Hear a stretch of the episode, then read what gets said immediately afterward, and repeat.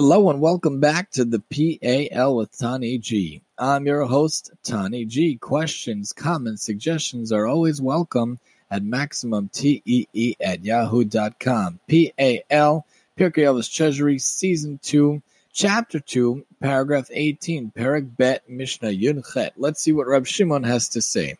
Rabbi Shimon Omer.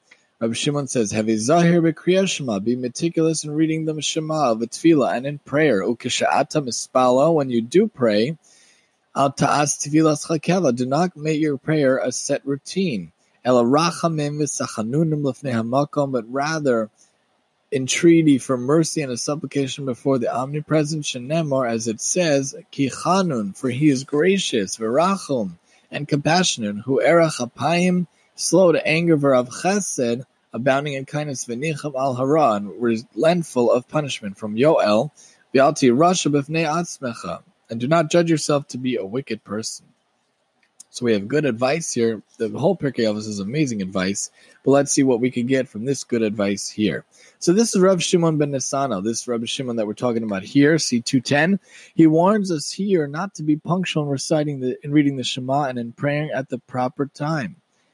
No, excuse me. He warns us here to be punctual. Definitely be punctual. Punctual, punctual, punctual. In reading the Shema and in praying at the proper time, according to Rav and Rashi. So be punctual.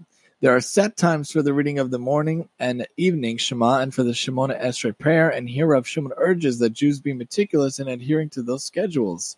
The morning Shema must be recited during the first quarter of the daylight hours, and the morning Shema Esrei must be recited during the first third of the daylight hours. The evening Shema must be recited after nightfall. The afternoon Mincha prayer should be recited sometime between a half hour after midday and sunset, and the evening Maariv must be recited after nightfall. Even piety must be sincere. Often one justifies extreme cruelty or other undignified behavior on the basis that his motive is for the sake of heaven. One should check his motives carefully and be sure that even what he ostensibly does for the sake of heaven is truly for heaven's sake and in tandem with God's standards. This thought is reflected in the words of King Solomon from Proverbs: "The righteous one eats and his soul is satisfied, while the stomach of the wicked constantly lacks. He who eats for his own pleasure is never satisfied, since the eating is an end in itself. The righteous, however, use food as a vehicle to serve God, and they achieve true satisfaction."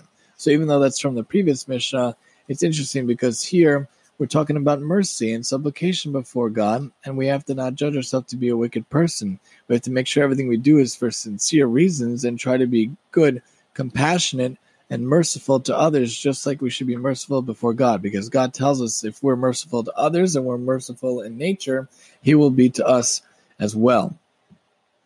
Three times, three symbols. Maral explains the significance of appointed times for prayer. This time slot for each of the three daily prayers allows man to exhibit a willingness to forgo his own interests and comfort and to express his dependency on God. In the morning, he would much prefer to pamper himself by remaining comfortably asleep. Instead, he arises for the morning prayers in recognition that he must seek his needs from God. In the heat of the business day, he is engaged in pursuit of a livelihood, but he stops to turn to God in the Mincha prayer, thus reminding himself that his God was the true provider of a livelihood. At the end of a tiring day, when he seeks only rest and peace of mind, he delays his sleep in order to turn once more to God and thanks for a successful day and to pray for continued divine help. So let's see what else we can learn from the comments over here. So when you pray, do not make your prayer a set routine, rather mercy and supplication before God. The word keva connotes a steady obligation one seeks to be rid of. Rambam and Rav Yonah, for a prayer should never be performed perfunctorily, but as a burdensome duty that one seeks to be done with. Alternatively, keva is mo- is used to mean an established amount. Thus, one must never view prayer merely as nothing more than a recitation of a certain number of prescribed verses. He should seek to add his own personal prayer in any language at the proper point in the service to the standard text. Just as one always seeks the right words to elicit a favor from a friend, so he should go beyond the words of the siddur and express the feelings of his heart to God. To Tiferes Yisrael. Bringing faith to life. At the bottom, doctrines of faith are often remain abstract ideas rather than live realities in a person's life. Constant verbal expressions of these principles, coupled with concentration on what they mean, gives them life and makes them a vibrant part of one's existence. Rav Avram of Slanim homiletically renders the verse "Ha'amanti ki adaber" from Psalms as "I believed the cardinal principles of Judaism when I spoke of them, constantly reiterating them to myself." The constant daily repetition of the Shema and the prayers inculcate the basic tenets of the Torah. The Kozhenitser Magid offers a novel understanding of Rav Yonah's version. It is not to be not difficult to be meticulous about a prayer in which one in which man makes personal requests of God. However, the recitation of Shema, which enjoins him to make commandments to love and fear God, and which teaches him to be ready for the ultimate sacrifice on God's behalf, since life without God is not worth living, is more difficult. Therefore, we are taught to be more meticulous in the recitation of Shema, which asks for self-sacrifice than our general prayers for personal necessities. As a side note, during the day, during the daily three prayers, Leonardo, I try to say my own things also, especially in the Elokainosor portion, especially before we end with Yula Ratzon and Osa Shalom. So it's a good thing to add your own things, and I say it in English also. So the, the sages refer to prayer as the service of the heart. One should beg for God's mercy as if you're a beggar at the door who senses that this is the only place where his needs can be met, as Rav explains, and he must concentrate on the meaning of the words he says, as Rashi says. So we should always try to keep our mind involved and realize we're standing before God, and we could talk about and ask anything from Hashem and try to do what we can for him in return as a servant of Hashem, as a as a prince and a princess of the ultimate king of Hashem himself.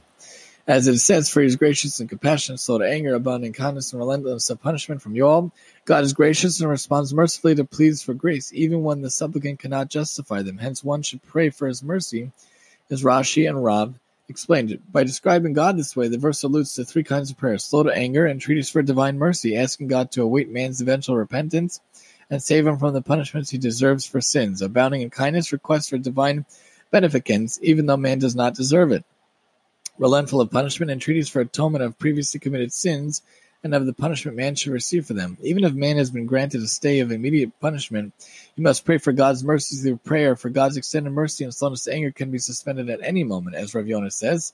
Meir explains, the verse teaches that God responds to man with the attributes through which man addressed him. If man turns to him in supplication as a gracious and merciful God, he responds with graciousness and kindness. Do not judge yourself to be wicked. This follows Rambam's rendering. A person's standard of behavior is to a large extent influenced by his self-image. One who perceives himself as an evil person has no psychological safety net to prevent him from committing the worst of sins. I'm a wicked person anyway, he says. Why should I not indulge my baser instincts? Rav Yonah also says one may become a prisoner of his self-image, unable to free himself of the burdens of past and repent. He says that compared to the terrible sins I have committed in the past, the sin I now contemplate is insignificant. One should not view himself as a wicked person, hopelessly entrapped in a web of iniquity. Rav Hirsch explains the flow of ideas in the Mishnah. Do not allow yourself to be taken in by the erroneous idea advanced by alien philosophies that man must be crushed by the weight of his guilt, and that only through the gracious intercession of another can he be delivered from the burden of his sin. In reality, the, the one person able to free you from the chain of sins and raise you to the level of pure and free service of God is not other than yourself. Prayer uttered in the proper spirit will be the source from which you will derive the strength and divine aid that you need in all your efforts at self-liberation from evil. The Talmud instructs us to consider ourselves as being among the wicked, even if all our contemporaries claim we are righteous, as Nita says. This does not contradict the Mishnah, since both must be followed. One who views life as a perfectly balanced combination of good and evil, one good deed will outweigh the balance in favor of the virtue, while one bad deed can tip it against us, God forbid. So we have to make sure that we view ourselves in the right way, and not to view ourselves as a wicked person, and we should also realize that we should be merciful and supplicated, supplicating before God, and don't make it a set routine, but pray with with compassion, with passion, excuse me, and pray with zealousness. Realize that you're talking to God, and you can ask him anything, and make sure that you're meticulous when reading the Shema. As always, it gives us good advice, and join us next time as we talk about some diligence and knowing what to answer others, and knowing before whom you stand and whom you toil, here on the P A L with Tani G. And I'm your host, Tani G.